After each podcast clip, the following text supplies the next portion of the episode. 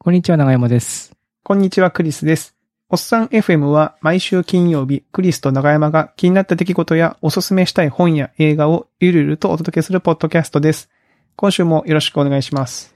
よろしくお願いします。いやー、なんか暑くなったり寒くなったりで大変ですね。なんか、うちの子が、それで風邪ひいて、熱出しちゃって、せっか体調く休日、すみません、そんな時に。ね、収録日、祝日だったんだけど、今日はずっと家にいる感じでした。あーうんまあでも今日ちょっと肌寒かったかな昨日に比べると。そうですね。うん。うん今日なんか僕、動物園に行ってきたんですけど、その一個前の土日よりかも結構人が街中にいた気がしますね。うん。いや、なんか春っぽいもん、空気が。うんあと、花粉が来てる。あ、花粉が来てるね、確かに。花粉が来てるね。花粉症の薬を病院でもらったんですよ。うん。で、忘れてたんですけどね、この病院からもらうこの薬ね、ちょっと僕にはきついんですよね。この間一錠飲んだら結構ガツンと来て、結構決まっちゃいましたね。ちょっと決まっちゃう。なんかもう急にこう眠気みたいっていうか、ふわふわしちゃって、あもう思ー考力ゼロみたいな。なるほど。うん。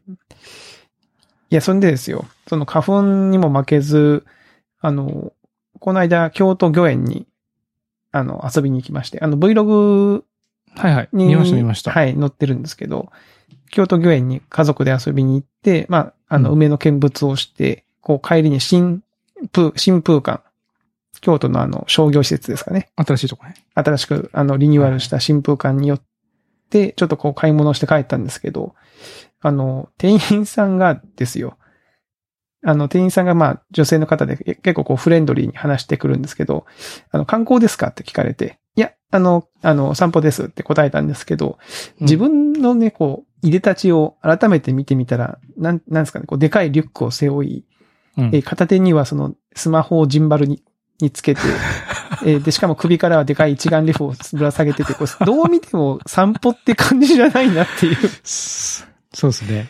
確かに、それ想像するだけでももっていうかその観光感丸出しって感じですよね。う、うんいや、なんかね、あの、最近、本当にあの、Vlog とかをやろうっつって、散歩に出かけるときに本当にその装備が重くなっちゃってて、うん。結構ね、ななんかよろしくないなという感じなんですよね。うん。もうあれですね。あやま YouTuber みたいな T シャツとか着とくといい いやいやいや、い いいんじゃないですかね。や、YouTuber ではないですから。まあ、YouTuber ではないって言ったら変なのかな。はい。なんか、あの、別にそこを売りたいわけじゃないんですけど、あのね、京都、京都市民ですみたいな、そういうのを書いておいた方がいいかもしれないですね。でも、なんか、京都市民地ですって元ですみたいな。京都市民ですって T シャツも、なんかね、あの、おのぼりさんが買っていくような T シャツだと思うから、なんかその、あ余計観光感が出ちゃうかもしれないですね。うん。そんなことがね、最近はありましたね。はい。ーそうですね。なんかね、暖かくなってね、結構、外出たくなりますよね。うん。まあ、意外とね、あのー公園とかだとね、あの、京都ぐらいの規模感だと、ちょっと広めの公園に行ったら距離も保てるし、うん、そうそう。で歩いて行けるからね行ってますね、うちも。うんうん。まあ、自分家の庭で遊んでる感じで、で歩けるから、まあまあいいですよう。ね。うんん。いいですね。はい。そんな感じのね、あの、ことがありましたよっていう報告でしたけども。はい。あのー、先週ね、カフェインのコーヒーの飲み方みたいな話うんうん。して、で、なんか、僕の知り合いのタイプスターさんって人が、もうコーヒーを最近やめてるみたいな、うんうんうんあの日記を書いていて、ちょっとこう、話題になってて、ああ、コーヒーやめるブームが来てるなっ 一人増えたから勝手にそう思ってるんですけど、まあ、実は僕タイプスターさんってがコーヒー飲ん、自分で引いて飲んでるのをごちそうになったことがすっげえ昔にあって、本当に20年ぐらい前に。その美味しいコーヒーを？うん、そうそうそう。彼が、彼ですごいコーヒー好きなんですけども、そう。それ結構影響でコーヒー飲むようになったっていうところもあったから。なんか、そう、自分の影響を受けた人がコーヒーやめてるっていうのが割とこう、まあショッキングというか、おおそうなんだみたいな。うんうんうんしかもちょっとタイミングがちょっと似てたから、こう変に親近感を感じていたりとかうんしましてですね。でね、コーヒー、まあ飲むんですよ。まあデカフェも含めてまあ飲んではいるんですけども、マグカップがね、なくて、家に。で、こう、あれこれいろいろ自分家にある、その、コップ試してみ、見た結果、その、蕎麦チョコが一番飲みやすいっていう あ、ことになりましてそばチョコ飲みやすいですか？うん。そばチョコはね、あの、一回こうサーバーって言って、なんていうんですかね。あの、コーヒーを入れる、入れる容器があるんですよね。僕のイメージだとガラガラスのなんか、ああいう。そうそうそうそう。はいまさにそんな感じですね。うん。でそれに一回入れて落としてから飲むんで、そのままマンカップじゃなくても別にいいんですけども、うん。で、そこからこう飲むときに、まああんまり大量につ注いじゃうと結構熱かったりとかするんで、うんうん。まあちょこちょこ飲み、あの、つぎ、つぎながら飲むのにちょうどそばチョコが、あ、うちにある器の中ではいい感じで、うん。であ、これでいいやと思って飲んでるんですけど、こう、ふと目を手元に落とすと、まあ、そばチョコに黒い液体が入ってると、これ完全にそばつゆだなみたいな感じになるん ですよね。そうですよね。うん。で、だと思いますよ。うん。そんでこれはなんかこう、なんそれ、パッと一瞬だけ見ると、めっちゃ蕎麦屋、蕎麦屋さんみたいな感じになって、で、飲むとコーヒーみたいな、こう不思議な気持ちがね、味わえるみたいな、これはいいいですね。それはなんかこう脳がバグったりはしないんですか？よくあの、ほら、ね、あるあるであの、麦茶と蕎麦つゆみたいなやつ、あの、そうめんのつゆを間違えて夏に飲んで、ありますよね。聞きますよね。あれみたいなやつがあるじゃないですか。うん。その蕎麦チョコに入っている黒い液体はどうなんですか？なんかやっぱ、それはなんかね、匂いだからかな。なんか、全然そんなにこう、あそこは意外と視覚的な面白さがあるってだけで、うーん。そんなバグりはしないですね。うーん。そう。なんで面白い、ななんで今度やってみたいのが、こう、あの、味ポンの容器にコーヒーを落として、それをそばチョコで飲むみたいやな。何が目的なのそれは？うん。そうか、ココーラの瓶に一旦入れてとかね。あ、なるほど。その黒い液体、どこまでコーヒーとちゃんと認識そうそう、できどこまるかみたいな。でね、あの、自分がこう、醤油の、あの、細、ね、容器に入れてから、醤油最近よくあるあの、こう、こう、押し出すタイプの醤油のね、あの、こう、いつまでもフレッシュですよっていうタイプの醤油ああるじゃないですか。あれ便利ですね。あ あいう感じであれで、こうあれでアイスコーヒー飲むみたい出てくる。とかね。ちょっとやってみたくなるなっていうことをね、そばチョコで飲むと熱くないですか？その、この間あの、散歩した時にカフェに行った時に、その入ったカフェのそばチョコで出てきた。えっとね、そばチョコじゃなくて、うん。えっとね、結構厚めの紅茶が、その、取っ手がない、そなんですか日本茶みたいな感じ。割と薄、薄い陶器で出てきて、うちの妻が頼んでたんですけど、その熱くて持てないって言うんですよね。あ 熱くて持てないわって言ってたけど、どうなんですか？そばチョコは結構、そ、とねそうでもない？あ。そのサーバーからそばチョコの半分ぐらいまで移すって感じでちまちま飲んでるから、多分そんなに熱ってなんないす。そうか、上の方を持てば、まあまだ。そうそうそう。うんうん。うん。あーいいですね、そばチョコ。そばチョコでももともとは、そばのつゆ入れるためのものなんですか？それともその、コップ用に買ってるんですか？そばチョコ。このそばチョコでもね、なんかね、あの、小鉢みたいにして使ってるんですよ。あデザート入れて出したりもするし、もちろんそばの時も使いますけども、えっ、と、そう、小鉢みたいにちょっとしたサラダ入れたりとかう、んうんうん。うん、そういう風に使ってるんで、割と家では割と万能なは鉢として使われてるから、なん、か自分の中では割とこう、オールマイティーさんって感じなんですね。あうちもね、実はそばチョコを、あの、湯飲みに使ってるんですよね。お茶飲むときに。でコーヒーは入れたことないんですよね。うちその、コーヒーをその、貯めとくサーバーというか、ポットがないから、割とコーヒー飲むときは直でマグカップにこうね、ドリップすることが多いので、ぜひ、今度。やってみるかな。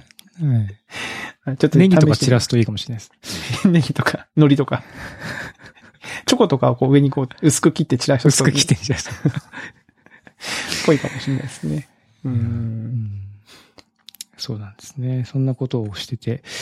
でね、今週は、今週じゃないか、先週はね、あの、PCD2021 っていうイベントがありまして、ほうほうまあこれもいきなりもう全然その、僕の趣味って、趣味、100%趣味なんですけど、はいはいはい Processing ね、つぶやき Processing とか僕のツイッター見ていただくと、あの、見てもらえたりとかすると思うんですが、その、あれを描画している、まあ、 Processing というライブラリーとか P5JS ってそれの JavaScript っていう言語版のものがあったりとかするんですけども、まあその辺、その辺のこう、総じた Processing をテーマにしたイベントっていうのが毎年、えーやってまして、イベントの名前が Processing Community Day Japan というイベントで、まあ、はい PCDJ ってこう略すんですね。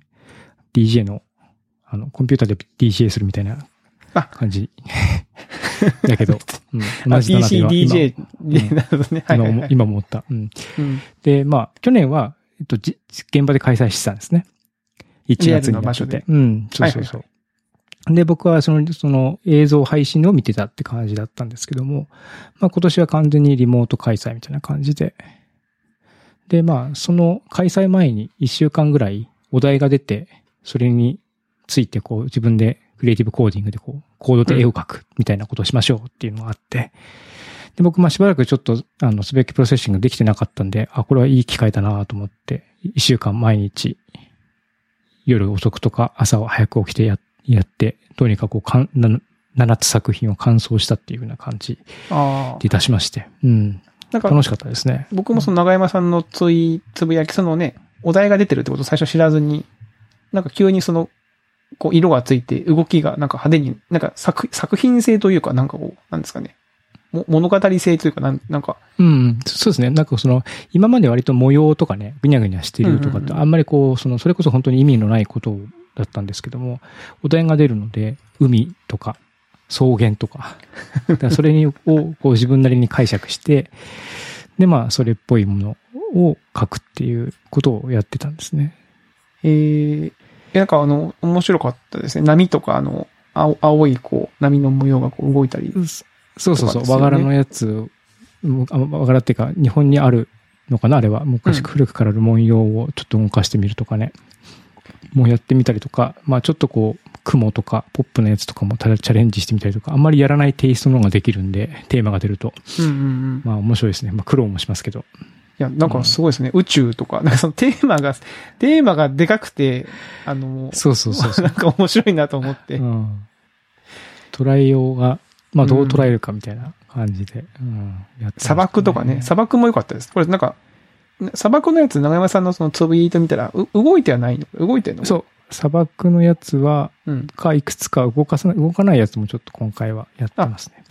そうか。別に動、うん動かないといけないってことはないのか。プロセッシングで絵をから別に。そう。なんですかね、絵も、絵を、値をを変えながら絵を出してるから動いてるように見えるというだけで、はいはいはいはい。別に値を変えなければ、あの、ずっとそのまま静止画みたいな感じになる。うん。うん。なんかこの砂漠のやつなんかね、その本当にこう、さ砂丘というか、ね、こう太陽が出ててみたいな。なんか最近のね、美術の絵ですよって言われても、おお、そうかって思うような感じのテイストになってこれはね、ますよね。めっちゃ頑張りましたね。これは、最初40文字ぐらい余っ、あの、はみ出ちゃって、絶対無理だと。うん、絶対無理だなと思ったんですけども、あの、いや、人が頑張れば入るもんですね。あの、それ40文字削りましたよ。これプログラム。ちなみに、うん、PCDJ、その、 Processing Day Japan は、うん。つぶやき Processing じゃないんですよ。だから他の人は別にこの、あ、あそうそう。別に、あの、あツイートにうん収める必要は全くないんですけど、ないんただ僕が、え勝手にルールをさらに作って、えっと、二つのハッシュタグを入れてやるっていう、すごいですね。うん。こう自らこう重い甲羅を背負ってやってるみたいな あそうそうそうそう。感じなんですね。うんえーこれはね、ね頑張った。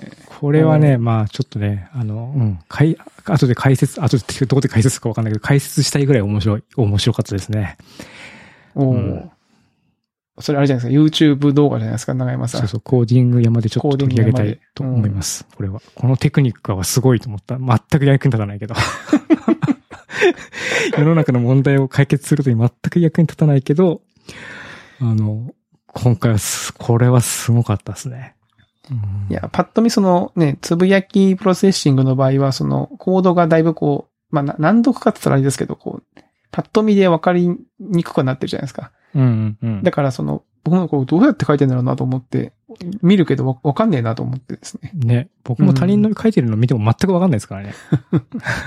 で、多分その順番にほら書いていって、絵が出来上がっていて、最後その、つぶやきの文字数に収めていくところが多分こう、そこまで見ると、あ、なるほどねってわかると思うんですけどうね。ん。圧縮する過程が入るんで、うんそれをか、それを経ると自分の行動もやっぱわかんなくなりますね。いや、面白いななるほどね。それを、じゃあや、一週間ぐらい、こう、ガツ一週ッと。間やってね。で、実際に、で、その一週間後の、まあ、えっと、先週の、あ、土曜日と、うんえー日曜日と、えーイベントがあって、で、まあ全部 YouTube で配信されてるんで、リンク貼っとくんで、まあ興味がある方はいつでも見ていただけるんですけども、あの、セッションも良かったですね。あの、うんその、今の新型コロナウイルスの変異種っていう、あるじゃないですか。それのこう、樹形図みたいなのを視覚化するみたいなことをされて、NHK の番組にそういった映像を、えー提供するために、えー作ったと。で、それをプロセッシングで作ったんですっていうので、その、あの、過程を、まあ、裏話というか、はいはい。えーっていうのを、えー山部さんって方に、まあ、キーノートでおこれね、話しされて、はいはい新型コロロナの実像をビッグデータで映し出す。そうですね。うん。うんで、あと、は、アーティストとして活動されている方が、まあ、どういうふうに、こう、自分の仕事と活動と、まあ、両立するか、っていう、っていう話がトトークセッションで今度はあったりとか、うーん。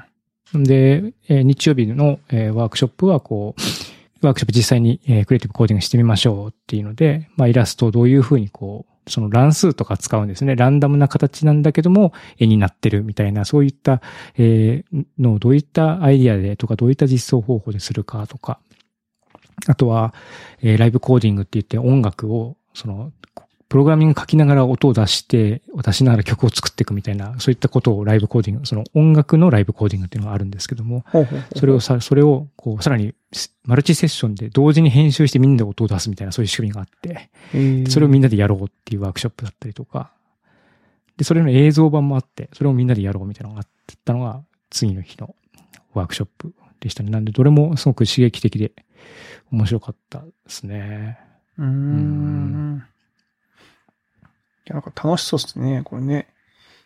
うーん。なんかね、上マルチセッションでコード書けるのがすげえ僕の中で面白かったんですよ。うんあ、の、ね、リモート開催だから、その人とね、その会場の人と会って話すっていうのは結構難しいっていうか、まあ実際できないんですけども、うん。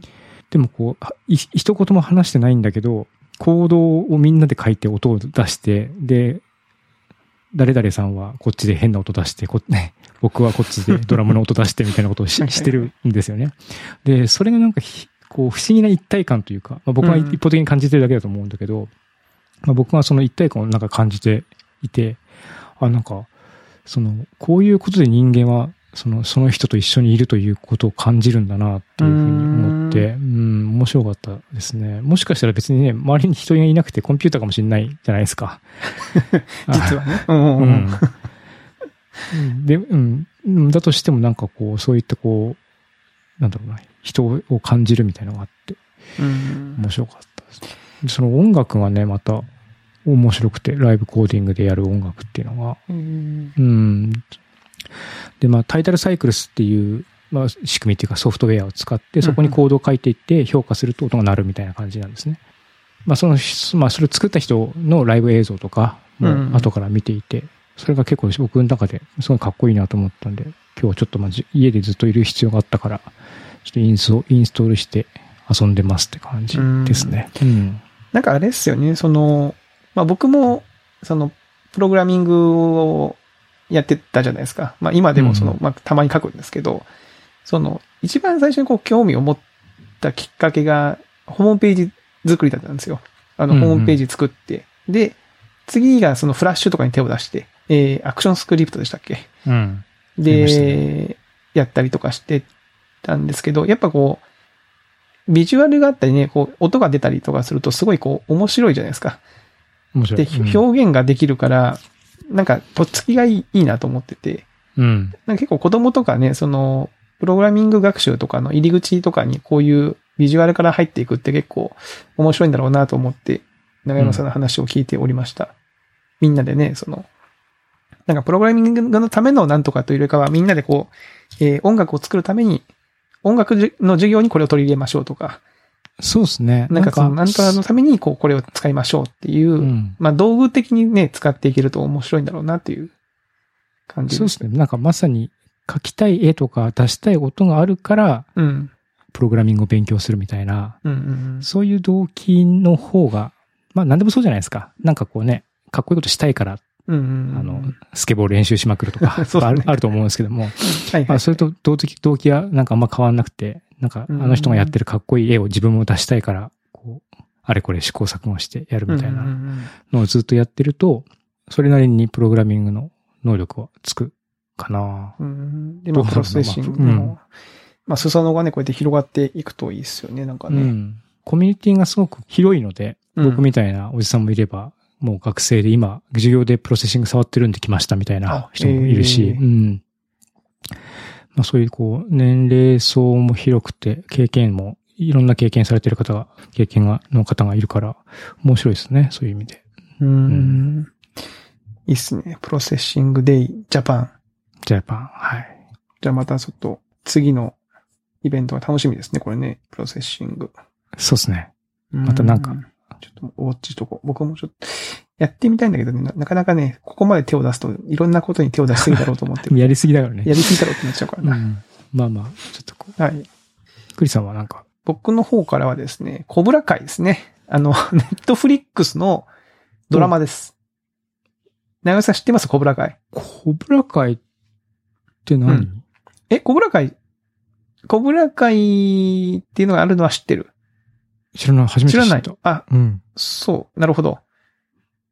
あの、あれです。えー、ベストキットって覚えてますか、はいはいはいはい。うん。ベストキット。あの、ダニエルさんつってね、うん、うん。あの、こう、窓を拭いてこう、窓拭いてシュッシュってね。うんアップダウンみたいなそういうやつがあったじゃないですか、僕らが子供の頃に。あの、はいコブラ会、あで、コブラ会っていうのは、あのダニエルさんのライバルの空手会のことが、コブラ会って言うんですよ。ああ。はいはいはいはい。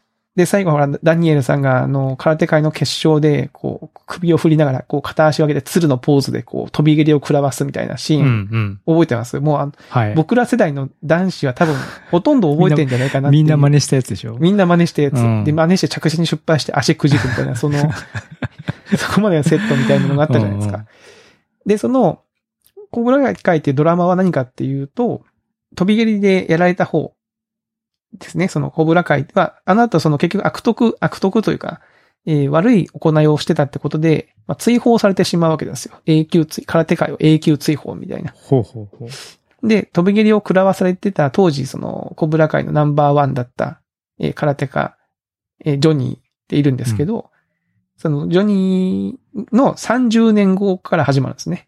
このコブラ界っていうドラマは。で、ここれが面白いのは、当時、ダニエルさんを演じてたキャストと、そのジョニーを演じてたキャスト、オリジナルのベストキットで、その役を演じてた役者がそのまま年を取って同じ役を演じてるんですよ。へえ、すごい。で、これがね、最高に面白いんです。じゃあ本当に、本当にその、なんですかね、本当にそのって言ったらおかしいけど、その人と、その人が、みたいな。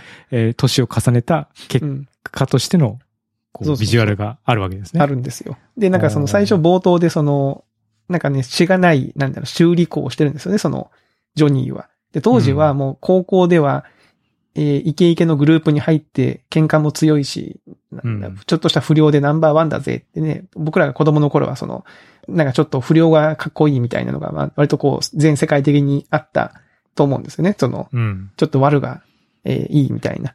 で、それが、あの時にその、いじめられっ子だったダニエルさんにみんなの前でこう飛び蹴りを食らせて負けてしまったことによって、こう人生がこう転落してしまったと。なるほど。で、何を、をやってもうまくいかないみたいな。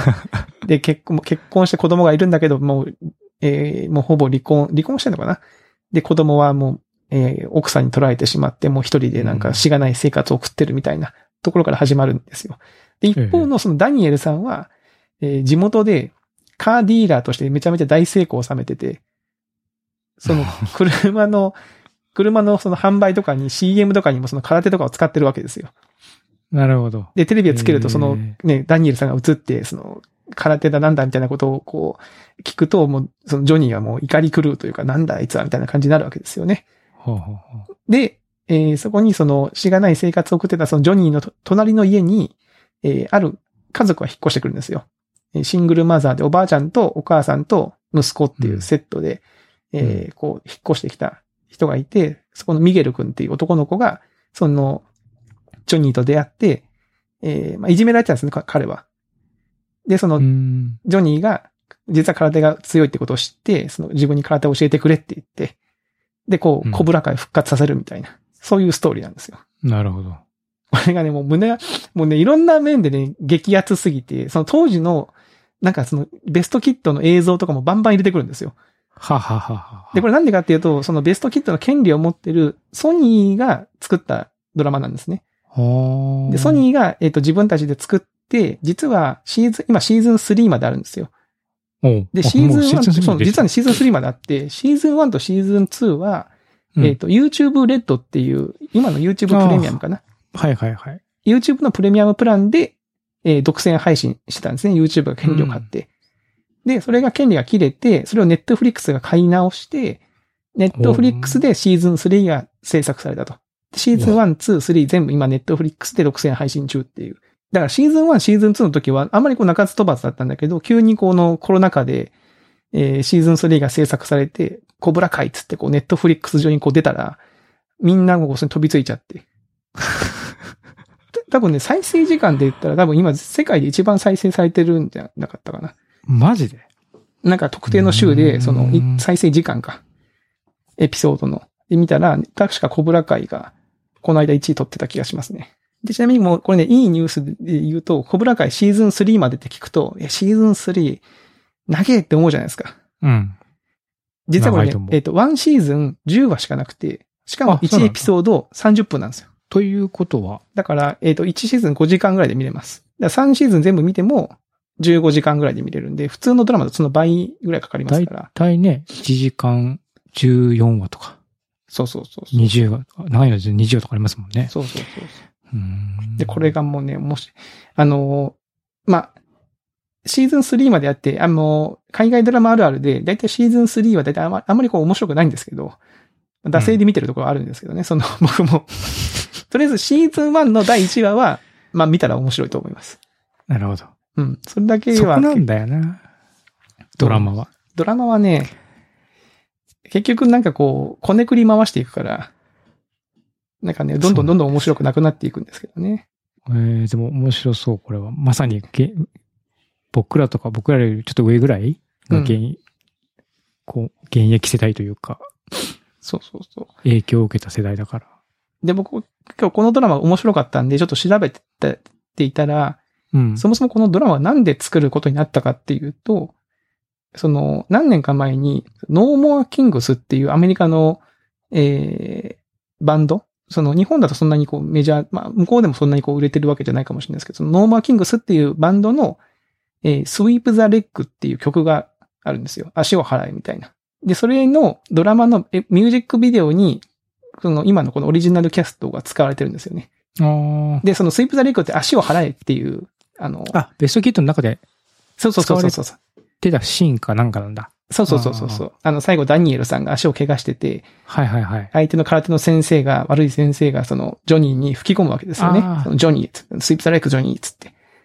で、こう負けちゃうんだけど、で、その、なんかその、そういうなんかテーマの曲、ロック、ロック調の曲なんですよ。で、ミュージックビデオに、いきなりその、バンドのボーカルがね、ピザを配達しに行った先に、そのジョニーが、ジョニー役の役者がいるわけですよ。で、で、もう年を取って今の風景でいるんですけど、当時のベストキットの、その大会の決勝で自分が蹴られるシーンをずっと見てるんですよ。寝転がりながら。で、そのみんな周りも呆れちゃって、もうこいつはもうジョニーじゃないんだから、つって。その、ねジョニーは役者の名前でしょみたいなこと言われて、でもその時のその過去のね、栄光みたいなのをこう、追いすがってるみたいな、そういうシーンがあって。で、なんかそれが結構評判が良かったらしくて、えーじゃあその、ドラマに、えーし企画していこうっていう流れがあったらしいんですね、その。で、残念ながらその宮城さんっていうあの、ダニエルさんにこう空手の手ほどきをしてはいはたおじいさんも亡くなってしまったんですけど、うん。それ以外の役者さんは結構出てて、うーん結構オリジナルで出てるんですよ。その、えっ、と、主人公二人もそうだし、悪い先生もそうだし、なんならもうね、誰も覚えてないだろう、ベストキット2、3に出てた役者さん、日系の役者さんとかも結構ね、年を取ってそのまま出てたりして、いや、これはね、なんていうか、面白いですね。この、その作り方が面白いなと思って。っていう、あの、ドラマなんで、まあ、時間がね、全然ないかもしれないですけど、ちょっとね、息抜きぐらいに、あの、えー日本語吹き替えで、声だけ聞いて流し見るだけでも結構面白いんで。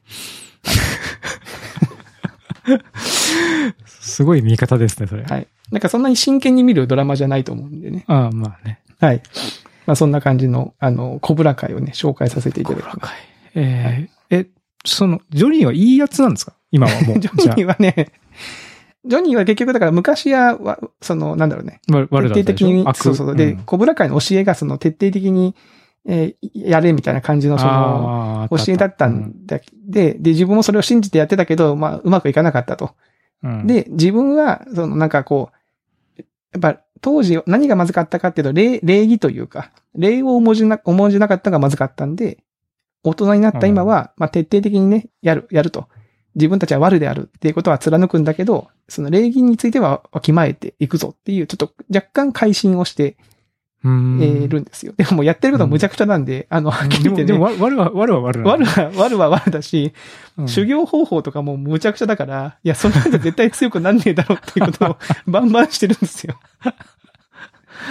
うん。やばいっすよ。その、いきなりそのミゲル君と二人っきりで、夜の学校に忍び込んで、ミゲル君をそのなんか腕を縛って、プールに突き落として、足を、足で蹴って泳げっつって、それで蹴りが強くなるんだっつって、そんなわけねえだろって思うんだけど、そうやって特訓をするっていうね、はい、シーンがあったりするんで、なんかそういう、なんか、うん、最近見ないけど、昔あった無茶苦茶な感じ？うんオリジナルだってほら、車のなんかカーワックス、窓拭きうん。をして、そうそうそうそう、すると窓拭き、ですね。うん。ね、そうそう、なんかあの、避ける動きだとかって言って教えてたじゃないですか。